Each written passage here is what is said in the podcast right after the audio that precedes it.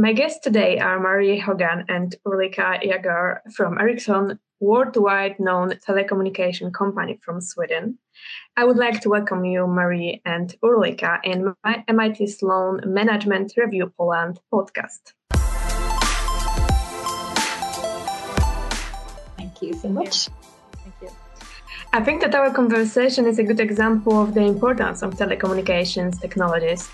Without them recording that podcast with me being in Warsaw and you being in Sweden just wouldn't be possible. So, at the beginning, I would like you to explain the field of your specialization, which are 6G and artificial intelligence. Marie, I would like to ask you what is the difference between 6G and previous communication technologies? So I, I think um, there are probably many differences that we have not even concluded yet. Uh, 6G is in the um, earlier research phase at the moment, but um, I think what we can guarantee is that there will be some, you know, evolutionary leaps in areas like immersive communication, bringing the virtual and the physical worlds together, ability to reach more people and things over a, a broader global area, uh, and also, you know, what we would call uh, maybe 3D communication, so not just terrestrial, but also um, uh, from ground to air, if you like. And we will see many more types of uh, devices, not just smartphones and, and laptops connected to networks. We will also have things like very low end sensors, you know, providing small amounts of data with global reach, perhaps helping things like uh, sustainable use cases, earth monitoring, and and these types of aspects. I guess from every G we've had, we've seen um, a step forward from initially in 2G first time connecting a person to a person with a mobile phone, starting to add some data in 3G, in 4G. We not only connect people and send data, but we connect things to things. And then 5G has been a sort of growth of that as well. And then 6G.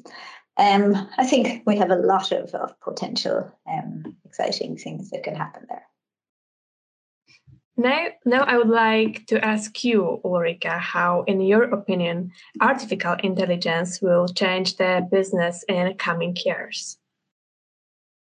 Um, yes, so artificial intelligence has been around for quite a long time, actually, since the 50s, uh, but it hasn't really taken off um, uh, until the last, yeah, five, uh, t- 10 to five years, you could say.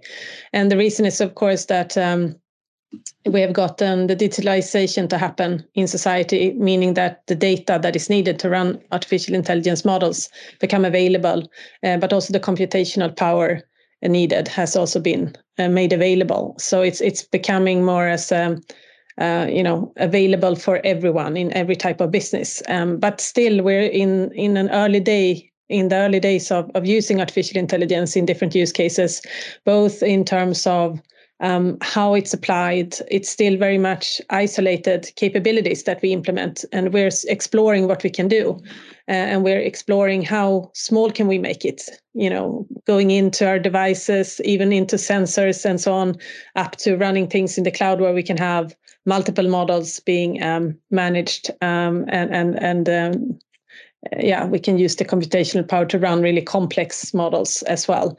Um, so the way I see this going forward is that I see that almost every business in society will be able to leverage artificial intelligence capabilities in one way or another.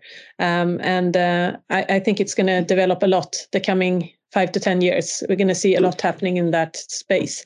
Um, in virtually every space. I can't point to a certain one because I, I feel that it's definitely applicable everywhere. Sometimes new technologies are seen by certain people as a kind of threat what would you tell the people who are scared, for example, that AI will take their jobs? How business, in your opinion, should communicate the science research so that people will trust it more? Yeah, I mean, you're pointing to a very important thing here. Trust is is definitely the basis of the evolution of AI. Without trust, it won't happen. And uh, so we need to work more in terms of the transparency into how the model is working, what's going on, but also the rules that we set up for what the model can do. That's going to be fundamental. And we need more standardization in this area as well, because we need to be able to actually set and define uh, and agree upon a, from a legal perspective what should a model be able to do versus not do. And when do we bring the human into the loop to control what's going on? And for that the transparency is important. So especially in when we have the models in production we need better um, uh, regulation, I think, in terms of what we should be able to see and understand. Uh, so, for example, in dialogue with our customers from from the operator side, uh, I've been asked to you know um, increase the monitoring capabilities. So they could see for example when are we planning to retrain a model replace a model or uh, add new models and where are the existing models right now in the network? Where are they running? How are they performing? What's the accuracy level? And so on. So because as you might know uh, an ai model needs to be retrained over uh, after um, period of time, the model actually starts degrading uh, because it's been trained on a certain data set. And as the data changes over time, the model performance might actually go down. Uh, so it's not like a software where it continues to basically do the same thing uh, on a continuous basis. In, in, in AI, it actually can degrade or it can deviate as well from targets. So we need to keep a much better track of the models uh, as well, which is also a part of building the trust. So if we can have the transparency, how is the model built up? What is the purpose of the model? How can we regulate the model in, in production and make it transparent what's going on? I believe that's going to be key um, key uh, kind of points to make sure we increase the trust and reliability of, of AI models. I remember some people being scared that 5G will uh, threaten somehow their health. Now, with 6G coming, I would like to ask you, Marie, uh, the same question. How you think we should communicate uh, the local communities uh, or communities, communities in general about the change in technologies? Yeah, that's a, a very relevant question, I think. And as uh, Ulrika had pointed out with the, the whole AI area, you know, it's it's about um, building trust. Um, and Ericsson takes the safety of our technology question very seriously. So um, we have a lot of uh, studies. We continue to work with, um, you know, physical emissions, for example, from the radios. They're always uh, complying to, um, you know, health and safety guidelines. And um, we work very hard to, you know, make sure that, for example, the power is is low, that it's safe. So we work a lot with uh, health and, and safety concerns. And then, of course, it's not just about you know if we have a system that, that we know is safe and is compliant to safety regulations there's still an element of, of trust for, for society of course um, because uh, much of the technology is quite complicated. So you know you need to i guess be working with it quite closely to understand it. So you know, I, I, don't like going into situations that I'm not, um, you know, understanding either. So it's it's the same for for anybody really. So it's to build trust, and we work a lot with um, what we call the broader ecosystem. So you know, when we build a system, for example, or infrastructure for a mobile network, we have a lot of partners, um, both from you know mobile phone partners, from people making chipsets. We have also a lot of partners in the industry space, healthcare, um, you know, sustainability. So we work on a lot of different projects. Uh, self-driving cars, for example, if that's an area you could imagine, um, a lot of trust would need to be built up to to make sure you as a you know person sitting in a car would be happy to trust the technology to navigate where you want to go. So I think um, what we do is uh, we focus on the, the practicalities of making sure the technology is safe and, and compliant. And we work with a lot of regulators and governments to do that. And then there's the more less tangible um, approach also to, to work in partnership with uh, industries and society um, to, to make sure you see how it is used in a good way you know, to benefit people and to benefit, um, you know, not to be any sort of safety risk.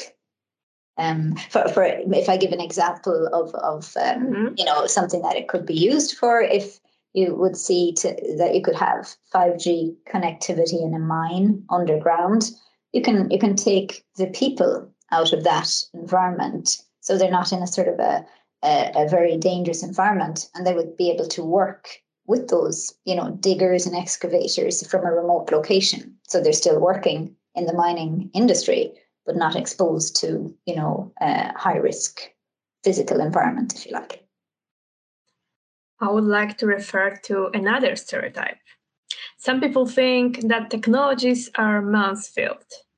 I think nowadays it's only an old stereotype, but ha- have you ever experienced any difficulties due to the fact that you're a woman working in technology sector? Um, question to me? Uh, yes, Marie, you can start, of course. um, I think uh, me personally, not not so very much actually. Um, but I come from uh, mostly. I think people would be surprised at me appearing in, in some technology environment rather than, um, you know, uh, sort of uh, being uh, against me being there, if you like. I, I come from Ireland. Um, I come from a, a large family. So lots of brothers and sisters. Both my parents were, were teachers. And, um, you know, I, I think it's um, about the kind of environment maybe you come from that you would have enough confidence not to worry about things being a, a male thing or, or, a female thing. Um, you know, uh, I mean, that that if it's something that requires intellectual ability, there is absolutely no reason why a female cannot do, you know, the same job as a male but probably will have a slightly different approach to it. So um, I think uh, there are always um, barriers, probably in in many areas, but I don't think that uh, technology is an area that we should, uh, you know, as as women, um, uh, let any barriers be built that we we can't overcome. I think it's a lot about maybe perception from a very early stage um, whether women should or should not be involved in technology. And then it's about uh, self-confidence and you get that from um, your own you know your own inner confidence but also the kind of people you work with and, and the environment that, that you you kind of work in. And what's your experience ulrika in that field? Yeah. Um, I mean, I have to start with actually, I have a similar kind of growing up um, actually, where I'm, I'm actually an only child in my family, but but I was also treated like with gender neutral uh, approach. So I would say, and and also a very supportive environment where you know you can do anything that you want to do. So kind of that uh, is something I've carried along with me. So, um, and I would say, I mean, the challenges in the technology space is it's more around um, being always the only woman almost in meetings and when traveling and i mean it, it is changing but it's over the years i mean i've been with ericsson for 22 years and and it's uh, but but in the beginning i wasn't thinking so much about it actually it's uh, when I grow older, maybe, and uh, I started thinking about it. But but it it also um, something that is definitely has impacted me is the way I present a problem or pres- do a presentation. Uh, so I think maybe um, I have had to change my tone of voice a little bit to, to mm-hmm. reach further with what I'm trying to say and not to be too excited, but to stay calm. I think sometimes females have a tendency of putting emotions into something you really believe in and that you want to do. Uh, and, uh, and and that doesn't really work well in a male-dominated group. so what I've really learned, but I mean that's also some sort of you know training in terms of how to reach out with the message. So it's but it's something i've connected with. If i want to get through with my message especially i was driving the ai piece for a long time. I've been working with that for 12 years. In the beginning i met a lot of resistance. It was very difficult to get anyone to understand what i was trying to achieve.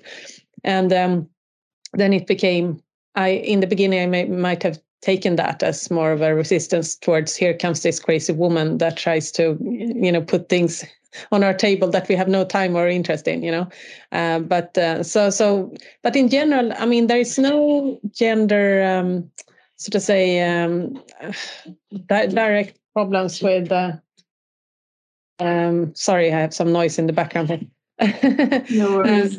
Yeah but no one i've never been treated badly or i never felt that i've been treated differently you know because i'm a woman. But but i, I think for many women eh, being in an environment where it's mostly males i think that might be that's why we need more women in technology i think because then we can actually change this environment as well to be even more gender neutral. So so but it's it's no specific uh, thing I can point to. This is, you know, what I've experienced, uh, but it's more of a general feeling. And you both have some have some experience uh, in that uh, um, sector, but I would like to ask if you have seen any change through the, through the years in women's uh, situation in technology business. Mary.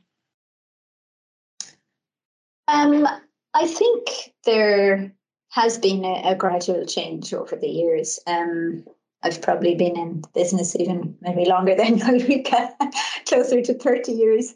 Um, and I think there has been a lot, a lot of efforts done to, you know, um, in Ericsson um, environment, I would know the best, to um, encourage women to, you know, take part in leadership programs, to uh, I don't think we have as big a challenge, uh, maybe having um, a lot of females working in technical areas, but to to also move to more leadership roles to be, um, uh, you know, to be visible in some way and and to be role model, models. Um, but to do that, I, I think there's a balance. Um, it's not beneficial, of course, to promote, you know, uh, women for the sake of having women visible, uh, you must be capable of, of doing the job as well, of course. So for that end, um, and I know a lot of great women in Ericsson and elsewhere that are great leaders and and and those that are, you know, about to be leaders or, or could be leaders. But I think it's really, really important to start so much earlier. I have a daughter and, and two sons, and um, they should all, you know, think that they're capable of, you know, computer programming or dancing or playing music or doing maths. It it it starts at a very early age, I think, and and you know, school systems are different in, in different parts of the world, but I think it really it starts um it starts when when we're kids. Really, uh, it's too late to try and force a technology view or capability on people after university. You can always convert, but it's much easier if the environment is there from the very early age.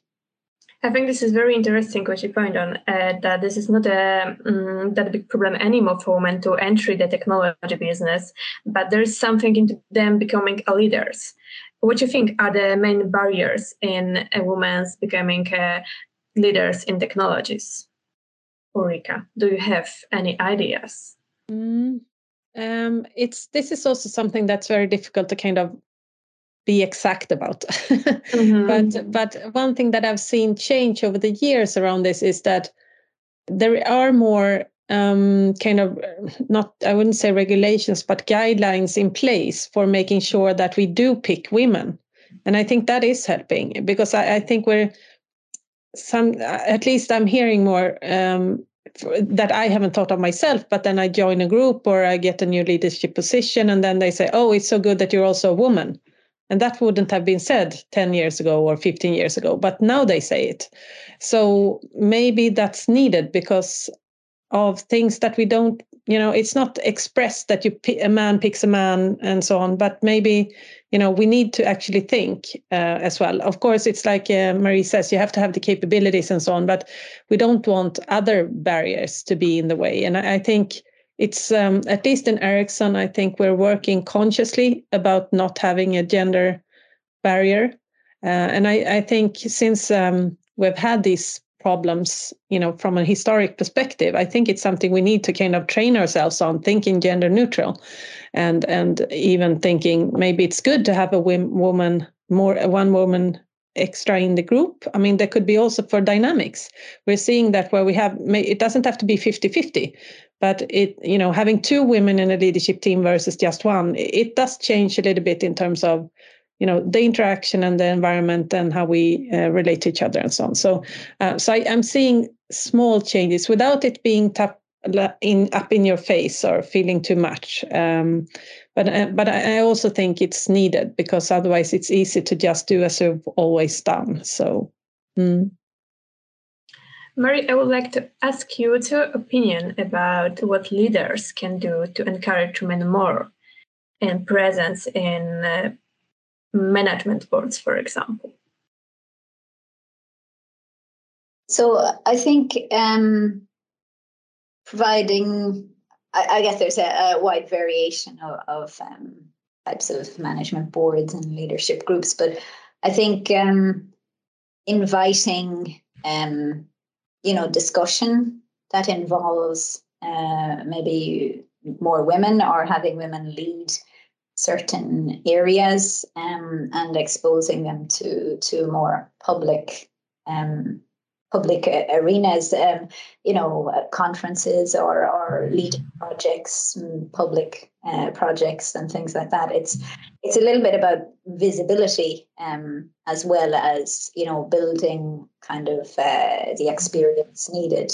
And um, I think, as uh, Ulrika is saying, um, having a mix of of uh, you know genders and opinions and, and backgrounds and races, ages in groups um, is really really beneficial. I've always found it much more um, kind of creative and innovative and dynamic when you have a group. Um, my previous team that I led had ranged in age from sort of mid 25 to over 60, and there were a lot of different nationalities and a, and a mix of uh, male and female also. And, uh, you know, sometimes the solutions you come up with um, can be quite surprising, uh, yet very effective. And I think if there's more proof points that are visible, um, you know, to a broader audience, then it will also be more convincing to include, you know, women on on boards or in different types of uh, management leadership teams because the the benefits of that not just not just the equality um, question but you know the benefits from a kind of business and creativity point of view would be understood better as well. How do you think new technologies can help with decreasing gender inequalities? Ulrika, do you have they can at least help mm. uh, maybe not only in gender but any other inequalities case um, that's a good question because the technology field is quite broad. If I go to my own field, and AI, uh, I think there's it's very important. I mean, I don't know if you've seen, but there's been quite a lot of stories in the beginning of um, you know the adoption of AI, where models were became both racist and you know gender uh, discriminating and so on. So I think it's both important to make sure that the technology we build actually are uh, creating a society of you know equality across both genders and and uh, race and and uh, age and all of that. Uh, so it, it's so that is important to be conscious about that but it could also help to kind of keep the balance in society. The more we apply ai models into doing things for us and supporting classification of data that we then rely decision making on and so on then it's going to be important that we do that in an equal and balanced way across you know uh, for example uh, gender. So um, it's like with many things you can use technology for bad things or you can use it for good things. And i think the important thing is going to be to be conscious about that we can build in our bias. We can build in the bias that we carry with us that we always carry with us as, as humans more or less in different directions. But if we're conscious about making sure we don't put that into models that start steering functions in our society and for example selection um, you know when when someone is applying for a job and if you use an ai model to help you find the most suitable candidates in in in in, in uh, amongst the applicants for example making sure that the model you use is actually picking the right ones uh, and not uh, you know pushing you in a certain direction. You only get uh, you know 10 male applicants because that's what the mid- uh, model was you know trained on on typical male attributes and so on. So so i think it's um yes, we can use technology to help us, but we also have to make sure that the, the, the technology is, you know, created in a way where it helps us to be equal and not the other way around. Marie, what's your experience? How technologies you've been working on and with uh, might ha- help with the gender inequalities? Yeah, um, it's a subject close to my heart. I think I mm. I think if I would use one word, it's it's the ability to be flexible. Um, you know, when when I started work uh, initially, um, you know, you you you went to the office physically. You used the computer. Uh, there was not uh, an option to have a laptop to take away your work. Um, and then you had to take and receive phone calls at your desk. But now, you know, I um, if I you know have an appointment outside work for some reason, you know, I can connect up the conference call in the car. I can drive there. I can listen in on my you know headset and uh, choose to comment or not. I can have it on video if I want. I can even see the, the slides that are being presented. I can get back in my car. I can be in the office or I can be at home or I can be remote people can work from, you know, if you're taking care of a sick parent, for example, or or not feeling well or something, you can you can interact and you can be connected by choice uh, when you're on the move, when you're outdoors, when you're indoors. I think that flexibility is huge. I think maybe and and on a more kind of you know society level, you can also um, you know have things like uh, remote healthcare or a smartwatch monitoring your your pulse. Um, you know, I like to to run or walk, uh, so you can kind of take care of your health with technology and and make sure you get some sort of work life balance. And maybe that that's not just a, female thing, of course. That's you know for for everybody. But for me, you know, being able to be flexible with where I am and how I connect has been a, a huge part of being able to um, you know stay stay involved and uh, and and be kind of driving the technology area. It's been an incentive also to to do more around that. Thank you so much. Uh, Marie Hogan and Ulrika Jägare were guests in MIT Sloan Management Review podcast talking about women in technology. Thank you, Mary, and thank you, Ulrika, for your time. It was a pleasure. Thank you. Thank you so much.